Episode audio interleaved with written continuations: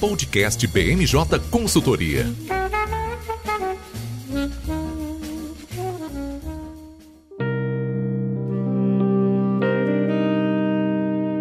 Olá, pessoal. Estamos começando mais uma edição do BMJ Podcast. Nessa edição, iremos tratar do conflito envolvendo a Rússia e a Ucrânia e seus impactos políticos e econômicos. Lembrando que estamos gravando o podcast na quinta-feira, 24 de fevereiro. Para comentar, hoje conto com a presença dos nossos especialistas de análise política e comércio internacional, Nicolas Borges, Leandro Barcelos e Érico Oyama. Como é que vocês estão, meninos? Oi, Fernanda, tudo certo? Prazer participar aqui novamente. Oi, Fer, por aqui tudo bem também. Oi, Fernanda, tudo certo aqui. Dia histórico e muita coisa pra gente falar hoje. Bom, vocês estão muito bem para quem vai comentar sobre avanços militares, hein, pessoal?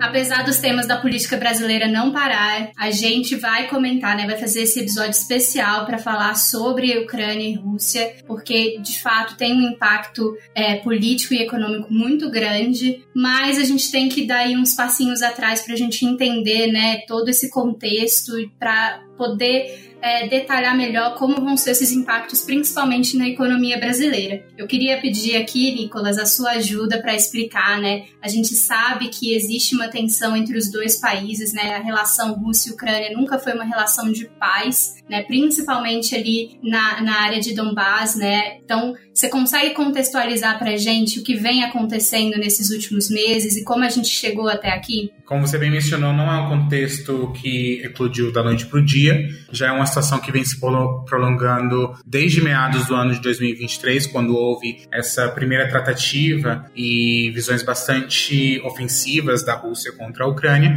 e foi um movimento que ele foi se intensificando desde quando a Rússia decidiu anexar a Crimeia, que fazia parte aí do território ucraniano, como parte integrante do território russo. É, então, em linhas bastante gerais, o que a Rússia basicamente questiona no dia de hoje é a legitimidade da existência da Ucrânia. E além de tudo isso, a Rússia é, ela declara que a Ucrânia ela é muito mais um país aliado dos países do Ocidente. Quando a gente está falando do Ocidente, a gente fala dessas potências militares, potências bélicas e potências econômicas, fazendo a referência muito mais direta aos Estados Unidos e às potências da União Europeia. Então a Rússia é, vem sempre adotando como uma das suas principais diretrizes da sua política externa esse confronto e a tentativa de tentar minimizar a atuação e a influência da cultura ocidental dentro do seu território é, nacional, principalmente após a fragmentação aí da antiga União Soviética. A Rússia tem como carro-chefe da sua política externa esses eventos conflitivos como uma maneira de evitar a influência mesmo da cultura ocidental dentro aí das suas regiões. E a Ucrânia, ela sempre se demonstrou como um país bastante problemático para esses interesses é, que a Rússia tem em questões étnico e culturais também. É, então, o que está acontecendo desde 2014, quando a Rússia ela decide anexar a Crimeia como um território parte da, da Rússia, né? Eles vinham reclamando que existiam muitos sinais de que a Ucrânia queria participar da OTAN. A OTAN ela é uma aliança transnacional que inclui Estados Unidos e a União Europeia em questões militares, e ela está, desde 2018, a Ucrânia vem tentando participar dessa organização, que a Rússia enxerga com maus olhos, né? porque eles temem que a participação da Ucrânia nessa aliança é, intranacional, supranacional, envolvendo os outros países do Ocidente, possa implicar condições de segurança para a Rússia em si. Então, desde então, a Rússia ela tem é, direcionado bastante rotas militares aí entre zonas fronteiriças com a Ucrânia como uma forma de controlar através do uso da força e do uso bélico essa influência e as tentativas da Ucrânia de se aliar aos países do Ocidente. A crise ela ganhou maiores é, contornos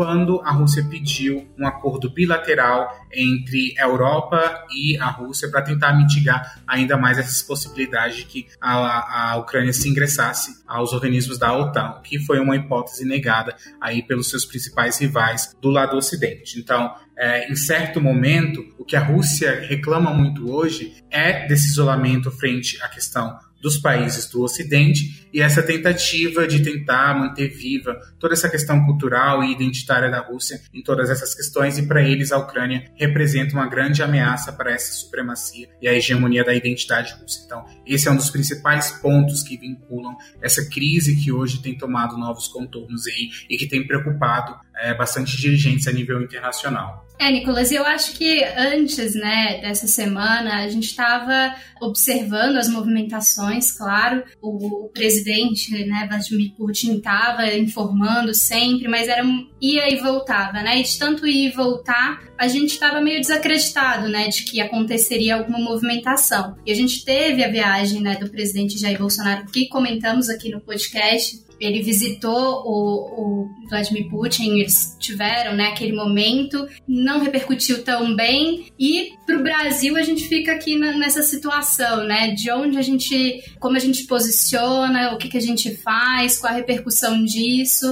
Uh, Érico, você que acompanhou aí bem, comenta pra gente quais são os impactos disso, porque até agora o presidente ainda não se pronunciou, não é verdade? Não se pronunciou, Fernanda, e o Itamaraty demorou para se pronunciar. Uma nota veio só às 10h55 da manhã, sendo que o ataque, a invasão a Ucrânia começou uma hora da manhã pelo horário de Brasília. E essa nota foi classificada por muitos como sendo uma postura em cima do muro. Vou ler um trechinho da nota só para contextualizar quem nos ouve. A nota fala que o Itamaraty diz que o governo brasileiro acompanha com grave preocupação a operação militar na Rússia contra alvos, alvos de territórios da Ucrânia e que o Brasil apela à suspensão imediata das hostilidades e ao início de negociações conducentes a uma solução para essa questão. Ou seja, não há um não uma postura contrária de forma veemente à, à, à, invasão russa. E o presidente Jair Bolsonaro, agora a gente está gravando esse podcast no começo da noite de quinta-feira, não se pronunciou. Ele foi questionado por jornalistas na agenda que ele teve hoje no estado de São Paulo e se recusou todas as vezes a falar.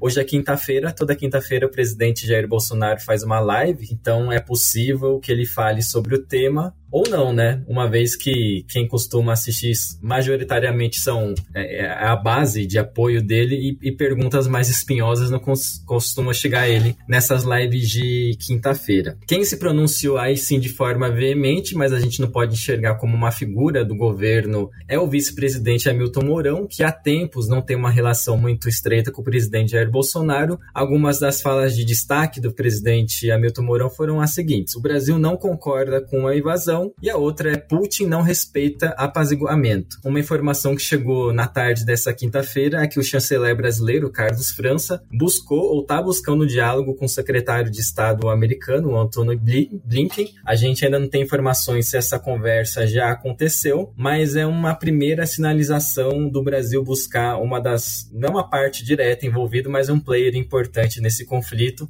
para poder se manifestar é, com relação à, à posição do Brasil nessa invasão da Rússia ao território ucraniano. E é exatamente isso que a gente está comentando, né, Érico? É, essa questão da própria invasão da Ucrânia e a implicação que a gente está vendo hoje não é algo é, que aconteceu da noite para o dia, implica diversas questões, e o posicionamento do Brasil, do meu ponto de vista, não é algo de se surpreender. Quando a gente olha para o acumulado histórico da política externa brasileira, o Brasil ele sempre optou é, por uma postura bastante moderada. É claro que a moderação não implica estar em cima do muro em questões como essa. Mas hoje, o presidente Jair Bolsonaro ele enfrenta o mesmo cenário que a Dilma enfrentou é, em 2014, quando eu comentava para vocês sobre essa questão da anexação da Crimeia no território russo. Havia uma pressão muito forte do sistema internacional para que o Brasil condenasse a anexação da Crimeia, o que não aconteceu. Né? O Brasil ele não se posicionou, ele não reconheceu a anexação da Crimeia, mas tampouco é, condenou a prática da Rússia é, nesse sentido, que fez com que a ex-presidente Dilma Rousseff sofresse essas mesmas críticas que o presidente Jair Bolsonaro tem sofrido nos dias de hoje. E claro, como a gente tem notado, apesar das pressões internacionais é, voltadas em 2014 sobre esse conflito envolvendo a anexação da Crimeia, o que, que a Rússia fez? Virou as costas e é, considerou que era um assunto encerrado e até então nada mais foi tocado no assunto. Então, é, além de dessas questões envolverem ainda as consequências dessa anexação da Crimeia, a gente vê a história se repetindo mais uma vez, uma pressão voltada para o Brasil para um posicionamento muito mais incisivo em relação a essas questões, mas que quando a gente passa para analisar entre as linhas, é, faz parte, entre aspas, de como o Brasil ele se comporta em relação a alguns conflitos bélicos aí no cenário internacional. E internamente aqui, Fernanda, como desde 2014 o Brasil vive uma situação muito polarizada, qualquer tema dos mais diversos é motivo para discussão e polarização política, a situação da Rússia e da Ucrânia já vem fomentando alguns debates ideológicos. Vou dar alguns exemplos. A bancada do PT no Senado fez um post no Twitter que logo foi apagado, acho que veio uma recomendação para apagar, mas o post falava que essa, essa invasão da Rússia à Ucrânia tem tem culpa dos Estados Unidos. Falava que os Estados Unidos não aceitam uma Rússia forte. Logo depois esse post foi, foi apagado, mas muita gente deu print, fomentou debates na, no Twitter, nas redes sociais como um todo. E a título de lembrança, na semana passada, na prévia da visita do presidente Jair Bolsonaro ao Vladimir Putin, coincidentemente, na, no, no mesmo período houve um recuo de tropas russas na fronteira com a Ucrânia e começou-se a, a espalhar nas redes sociais que a paz foi causada pelo pedido do presidente Jair Bolsonaro. E só para ilustrar aqui o nosso podcast, uma pesquisa da Quest, encomendada pela CNN, mostra que essa informação ou desinformação, de certa forma, surte efeito, por incrível que pareça, de acordo com essa pesquisa, 22% das pessoas que tiveram acesso a esse factoide acreditam que, graças ao pedido do presidente Jair Bolsonaro lá na semana passada, as tropas russas tiveram um recuo na fronteira com a Ucrânia. Ucrânia. É, isso de fato é interessante, né? Talvez também seja por isso que ele deve guardar alguma coisa para a live dele, né? Falar com a base. Mas falando, afastando um pouquinho dessa, dessa parte mais política, né, dessas relações mais políticas, eu queria que o Leandro comentasse pra gente como ficam as relações comerciais, né? A gente sabe que existe, né? A gente tem aí o Brasil nessa meio que encruzilhada, né? A gente sem saber como se posiciona, a gente sabe o histórico da nossa diplomacia, né? Que tenta caminhar ali mais por esse lado da conversa, né? Evitando é, essas vias de fato, mas a gente também sabe que existe uma relação econômica com os Estados Unidos e existe uma relação não tão forte, mas que também é muito importante com a Rússia, né? Então, como é que a gente fica nesse momento? Quais são as perspectivas que a gente pode esperar daqui para frente? Fernanda, ótima pergunta e é um pouco difícil desvincular hoje a questão comercial com a questão política, né? Eu, vou pegar um pouquinho aqui da, da fala do Nicolas, que ele comentou da parte histórica, desse conflito histórico, né? Ele vem de muito tempo, né? Porque a Ucrânia, ela já fazia parte do grande Império Russo, depois foi parte da União Soviética e só teve sua independência ali em 1991. E depois da independência, aí veio essa crise de 2013, a revolução da, da Ucrânia, onde gente teve a anexação da Crimeia em 2014, e não teve uma manifestação do Brasil na época. Não sei se vocês lembram, na época tinha Copa do Mundo aqui. Então, a gente estava com os protestos contra a FIFA e acabou que o Brasil não tomou nenhuma posição naquele momento. E isso foi só escalonando nesses últimos anos, né?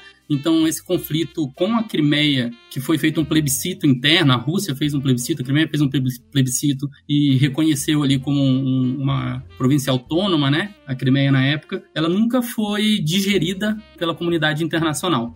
E hoje, 17% da população da Ucrânia são de russos, né? Então, a Rússia usou muito isso como desculpa para fazer essa invasão, principalmente do leste ali, dos, duas províncias no leste, das duas regiões no leste da, da, da Ucrânia essa semana, e eu acho que isso foi o estopim, né? Quando teve esse reconhecimento formal da independência das, das duas regiões pelo Putin. E aí a gente estava só esperando uma guerra anunciada, porque desde novembro do ano passado já tem essas movimentações de tropas, já tem esses alertas dos Estados Unidos, tem gente que fica fazendo até meme, é, que todo, todo dia os Estados Unidos falava, vai ter invasão, se preparem, porque a Rússia pode invadir a, a qualquer momento. Isso nunca acontecia, nunca acontecia. Eu acho que até demorou demais, sinceramente, porque o cenário já estava desenhado e a Rússia não invadiu, acho que muito por causa do inverno que todo mundo sabe que para ter uma invasão no inverno é muito mais difícil. Talvez eles estivessem esperando passar o inverno para tentar entrar na Ucrânia com mais facilidade. Bem, aí o cenário que a gente tem, que começou essa invasão essa madrugada, né? Essa madrugada de, de quinta-feira aqui no Brasil, né? E vários acontecimentos começaram a passar durante o dia, né? Desde declarações dos líderes internacionais, então a gente viu, viu declarações fortes do Biden, viu declarações fortes do Macron, viu declarações fortes de outros países da União Europeia também, secretário-geral da OTAN falando que vão aplicar medidas e sanções que vão afetar drasticamente a economia russa. Isso está saindo durante, durante de alguma, alguma das, das sanções. E agora entrando um pouquinho mais na parte de comércio exterior, né? Falando o, o que, que isso pode afetar, principalmente com o Brasil, é, para o nosso ouvinte aqui do podcast entender, a gente não tem uma relação muito forte comercial com a Rússia. Hoje, a, o Brasil exporta só 0,6% dos seus produtos para a Rússia, que é basicamente café, grão de soja e carne bovina. Isso representa ali 0,6% das exportações brasileiras. Mas o Brasil exporta 2,6% da Rússia. Então, para a Rússia, o Brasil é o sexto principal parceiro. E aí vem o ponto, né? Principalmente para o agronegócio brasileiro. A gente exporta basicamente fertilizantes e adubos que são usados na produção brasileira.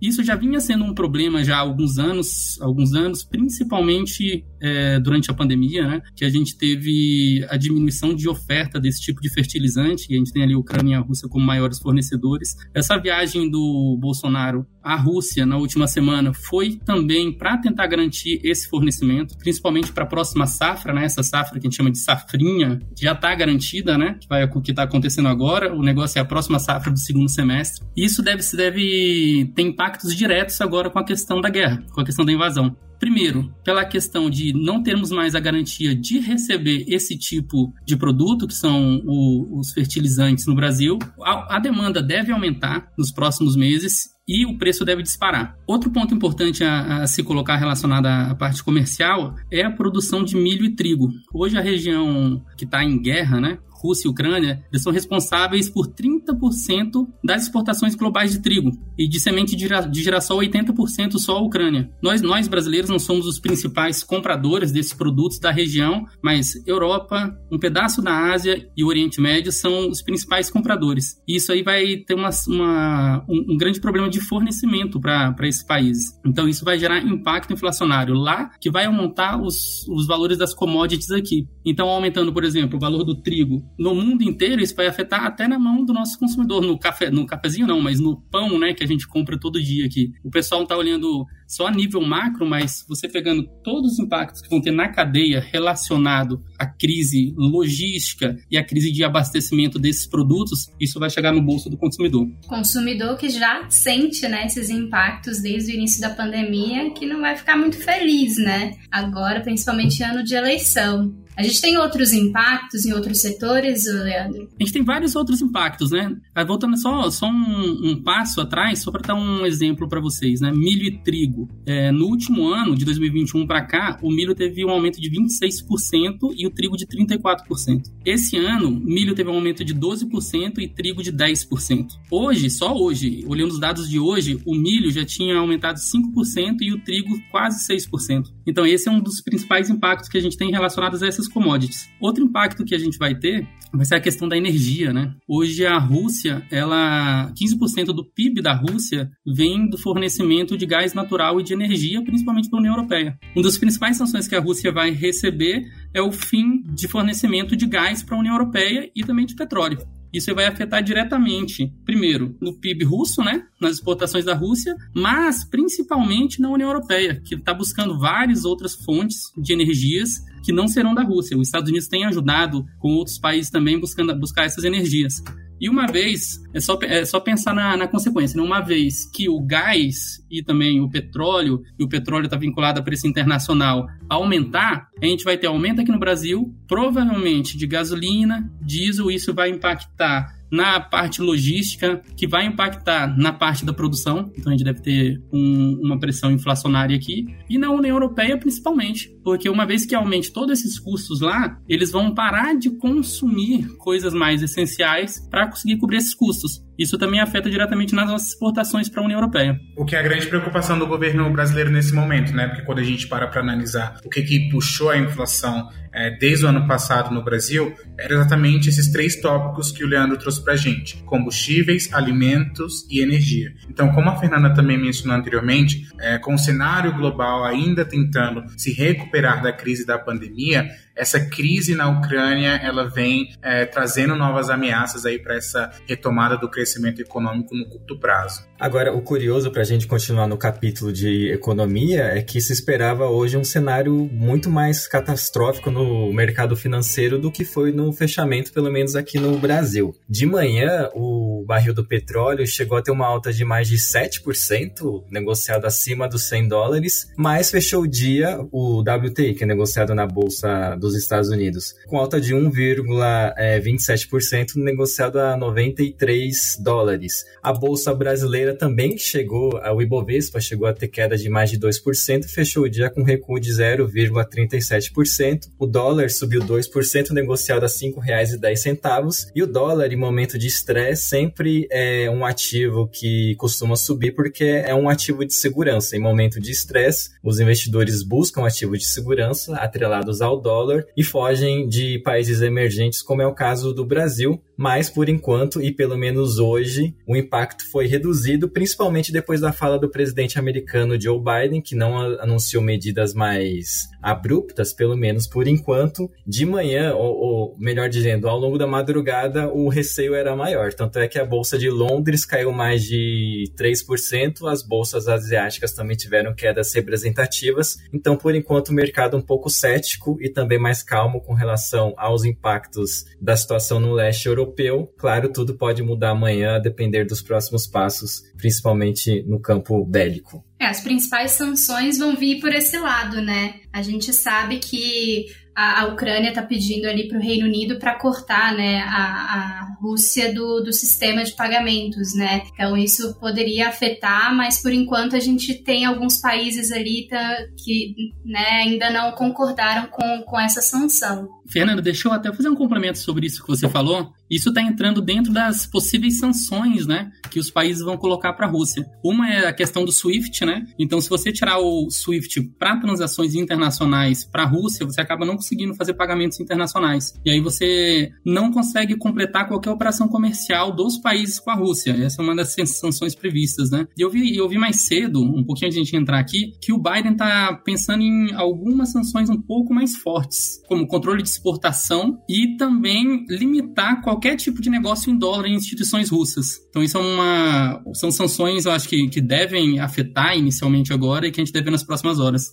É, já que os países no sistema internacional eles não estão optando recorrer por questões bélicas, né? O Biden, por exemplo, ele já descartou quaisquer possibilidades de enviar as tropas americanas para a Ucrânia. Então, o que os países têm encontrado nesse momento é através da via econômica uma das maneiras de estancar é, essa crise que vem emergindo aí no leste europeu. E como é, o Leandro mencionou, acho que o mercado é, acaba se tornando muito mais cético e, entre aspas, um pouco mais tranquilo, porque essa invasão no território ucraniano, ela também traz, traz impactos diretos para a Rússia, né? E quando a gente passa para analisar quais foram os países que se posicionaram, que ficaram em cima do muro, ou os que apoiaram essa nova invasão, o que, que a gente também poderia destacar que vai em torno dessa questão do sistema financeiro internacional como um todo? A China, até o momento, não teve nenhum posicionamento muito claro nesse sentido. Caso o sistema internacional, os países aliados da OTAN, eles optem por bloquear essas transações financeiras da Rússia envolvendo o sistema SWIFT, a tendência é de que a Rússia fique muito mais presa para uma relação mais automática com a China,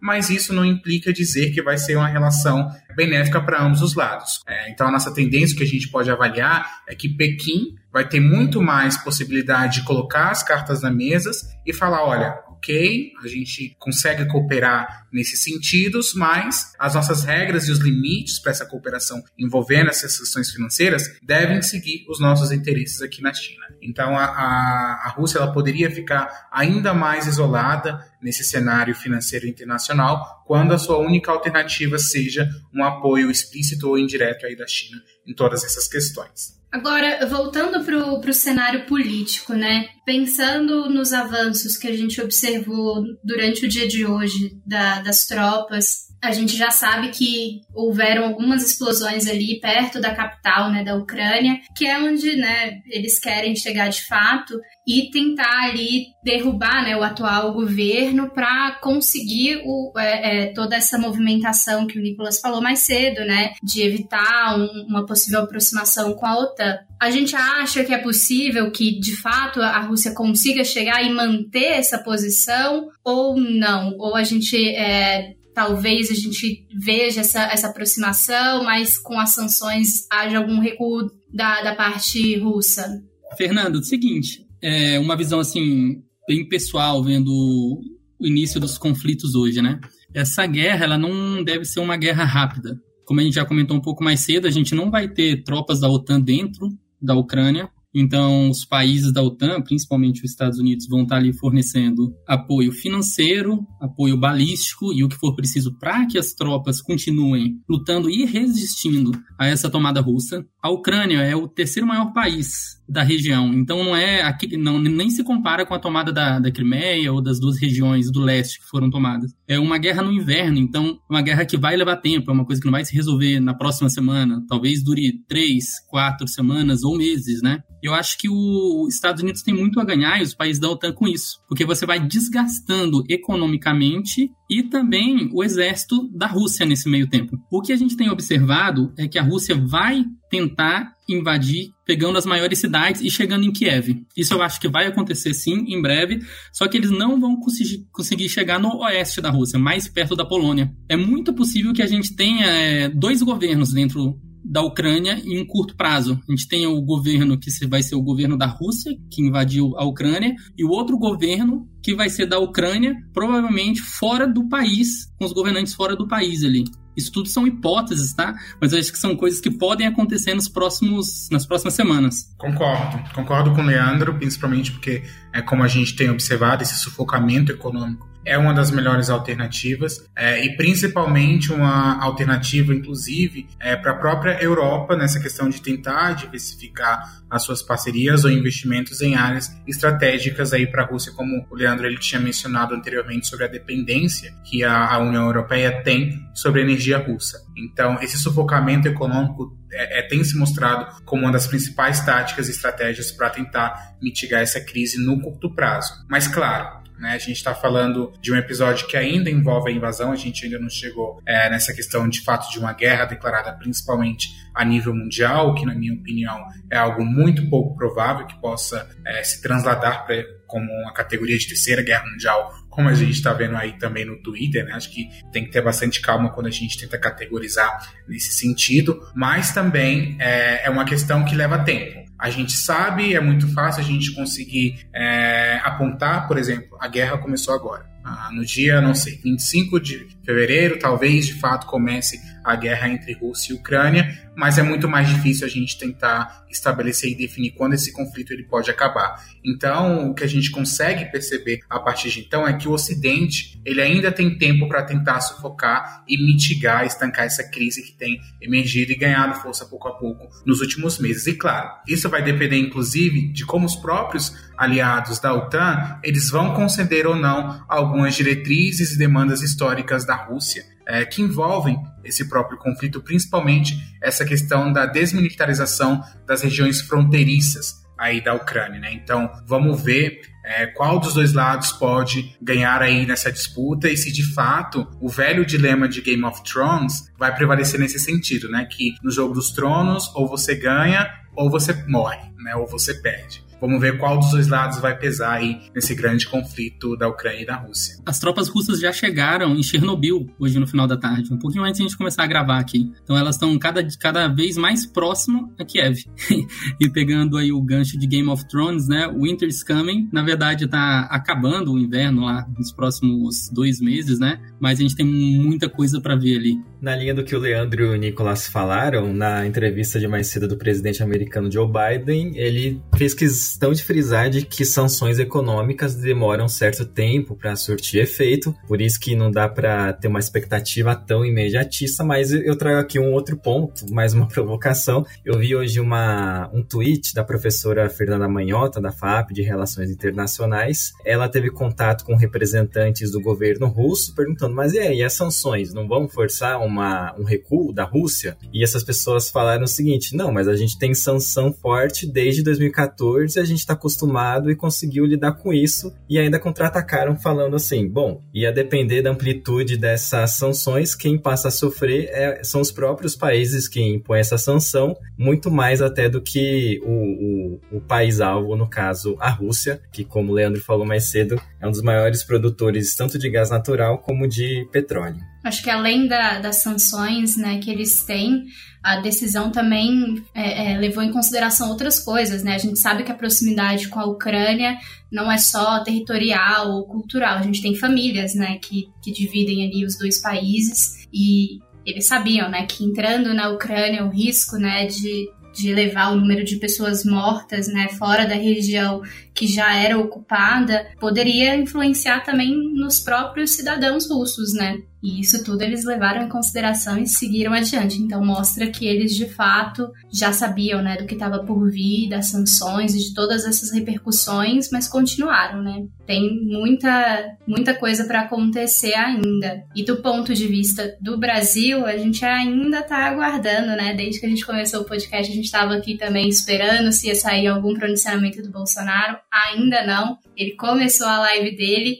e não começou falando sobre esse assunto. Então, é, tem muita coisa para acontecer nessa relação, mas parece que vai ficar com a diplomacia brasileira mesmo, né? E isso pode afetar, trazendo agora para a nossa realidade, um pouco da, das pesquisas né, em relação às eleições. A gente falou um pouquinho antes sobre essa questão da base, ter comprado aquela ideia de que o encontro com Bolsonaro influenciou né, um pouco, mas agora com o fato concretizado, pode ser né, que a gente tenha aí uma retomada desse assunto nos debates políticos brasileiros. Né? Eu vi mais cedo que antes mesmo da, da movimentação do Itamaraty, o próprio Lula já tinha tweetado algumas coisas a respeito de guerra, sem citar diretamente. Então, talvez a gente entre nessa arena daqui para frente. É, Fernanda, o Lula e outros pré-candidatos se manifestaram. O Lula chegou a falar de forma direta numa entrevista que ele concedeu hoje de manhã uma rádio aqui do Gama, do Distrito Federal, e no tweet ele falou que ninguém pode concordar com guerra. A pré-candidata pelo MDB, Simone Tebet, também se manifestou, falou que o Brasil tem que ter uma postura mais clara com relação ao que está acontecendo no leste europeu europeu. O João Dória, governador de São Paulo, pré-candidato pelo PSDB, falou que é condenável a invasão da Ucrânia pela Rússia. O Ciro Gomes, do PDT, falou que no mundo atual não existe mais guerra distante de consequências limitadas. E, por fim, o Sérgio Moro, ex-juiz da Lava Jato, pré-candidato pelo Podemos,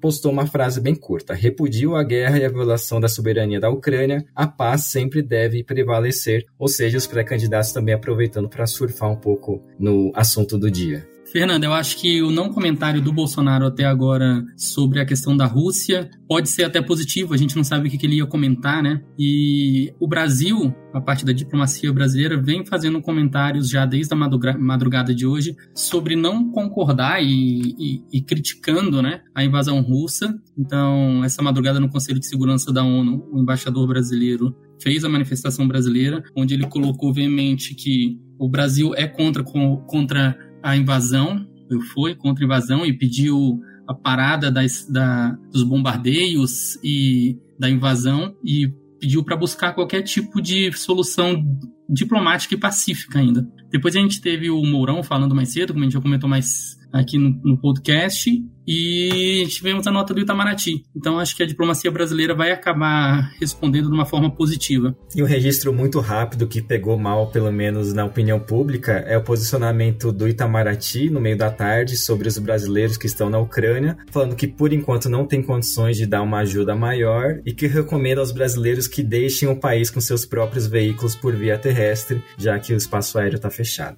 É, realmente a gente tem bastante coisa para observar ainda, né? Essa posição do Itamaraty. A gente tem uh, alguns brasileiros, né, cerca de 500 brasileiros na, na Ucrânia que estão pedindo né, para serem resgatados do país, mas que até agora não receberam esse suporte e a gente espera que eles consigam né, sair do meio do conflito.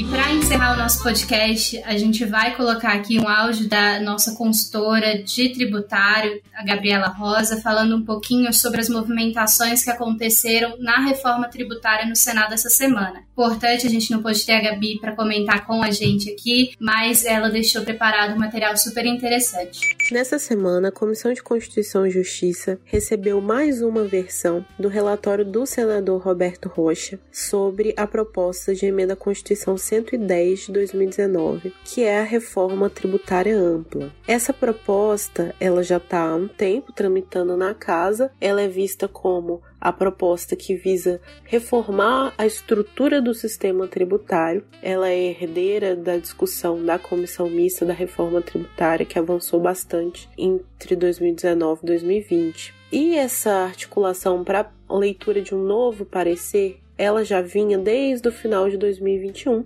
quando o senador Rodrigo Pacheco e o Davi Alcolumbre, presidente da CCJ, se articularam para retomar a tramitação da PEC 110 para que o Senado possa avançar no sentido de ter uma reforma tributária aprovada ainda esse ano. É, a nova redação do parecer ela faz algumas modificações para responder emendas que foram apresentadas é, pelos parlamentares da comissão ao longo do tempo. E entre as modificações, a gente tem algumas correções no sentido da concessão de créditos e débitos no âmbito da incidência do imposto sobre valor agregado. Então, algumas imprecisões foram corrigidas. A gente tem também algumas questões relacionadas a tratamento tributário diferenciado, deixando claro de que uma lei complementar que vai regulamentar o imposto é quem vai instituir regimes específicos para tributação de combustíveis, lubrificante, tabaco, setor financeiro. A gente tem também alguns benefícios para o setor agropecuário e agroindustrial é, no âmbito da transição dessa proposta sendo alargados. E a própria Zona Franca de Manaus ela é mais uma vez resguardada na proposta que é trazida pelo senador Roberto Rocha. Os próximos passos que a gente tem é justamente que no retorno da, das atividades após o carnaval seja colocado em votação na CCJ é, a discussão desse dessa PEC. Enquanto isso, o presidente Davi Alcolumbre abriu vista coletiva para que os parlamentares possam trazer sugestões